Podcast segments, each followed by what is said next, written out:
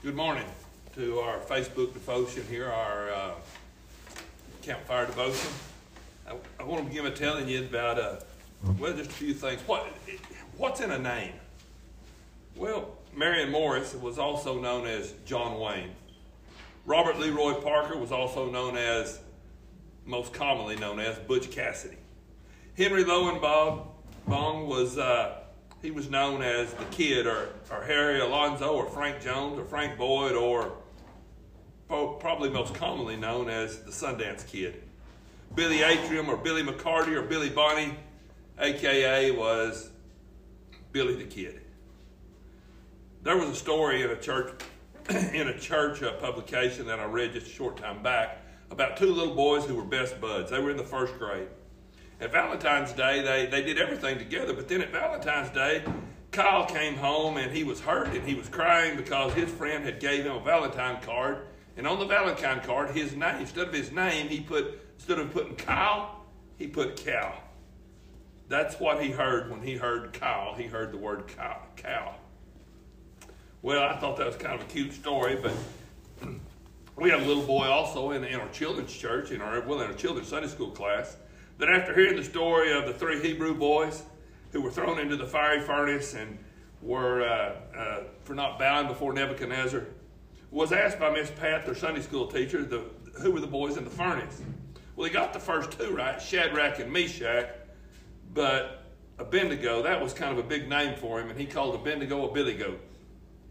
Well, calling back a few years ago to uh, Miss Ruth Norman's literature class number two in Wellington, Texas, in about 1974 75, in Act, one, Act 2, Scene 1 of Romeo and Juliet, Juliet asks, What's in a name? Well, that which we call a rose by any other name would smell as sweet, she says. well, way back in when, about some 2,000 years ago, according to Luke in the first chapter, and the 31st verse, an angel speaks to Mary and says, Behold, thou shalt conceive in thy womb and bring forth a son and shalt call his name Jesus. Little did the world realize that by that name given to Mary by the angel, and then later on, Joseph, who was pondering what to do about his intended bride who was pregnant, and the child was certainly not his. And then Joseph also is visited by an angel, and he's told that the baby she's carrying was conceived by the Holy Ghost. Then in Matthew 21, uh, 1 and 21, she it says, And she shall bring forth a son, and thou shalt call his name Jesus. What's in a name? Well, in that name, everything. Little did the world realize that that name, that, that in that name, deity and the divine Son of God had come to live among us. Oh, what's in a name? Well, there, there's very little in the name of most of us, of the, the majority of the world, I'd say. oh, no doubt there are certain families that carry power and prestige and clout in the name that they have. But there is one name that's above all names. And yes, it's the very name that was spoken to the, by the angel to Joseph and to Mary way back some 2,000 years ago. In that name of Jesus, Isaiah prophesied 600 years before his birth that in that name, well, let me read it to you. It's in the ninth chapter of Isaiah, it's verse 6 and uh, verse 6. For unto us a child is born, unto us a son is given, and the government shall be upon his shoulders and his name shall be Wonderful Counselor, the Mighty God, the Everlasting Father, the Prince of Peace. What's in a name? Oh, my goodness. What's not in that name? Isn't it funny that so many of us can accept that Jesus is wonderful? We can accept that he is counselor, that he's the mighty God, that he's everlasting Father, that he's the Prince of Peace, without a question or a doubt that he's all these things. But then we have leapfrogged over a part of that verse that assures us that all the governments of this world are on Jesus' shoulders. How many times have we sung the old spiritual song, He got the whole world in His hands? He got you and me, brother, in his hands. He got you and me, sister. He got the little bitty baby in his hand. And then he goes on and says, He got the whole world in his hands.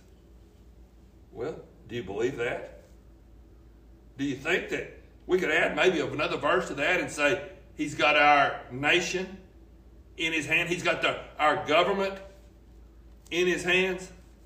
What do you think?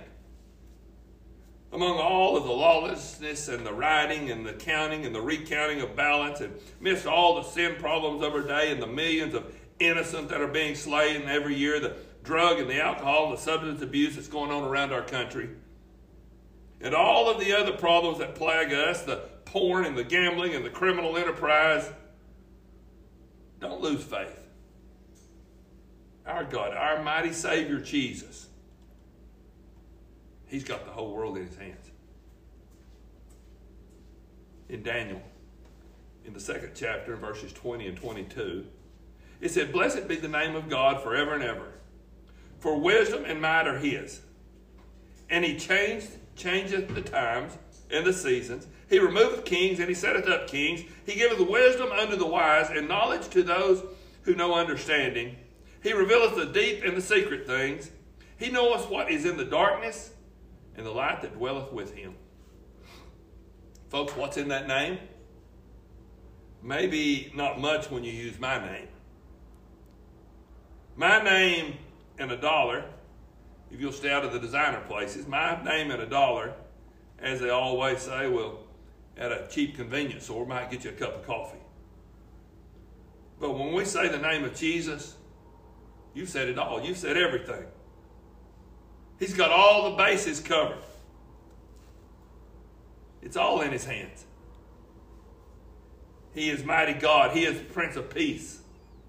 Aren't you thankful that in this world of chaos, this life of constant, of constant change and, and turmoil, that there's one name that's above all names, and that name is Jesus. What's in a name?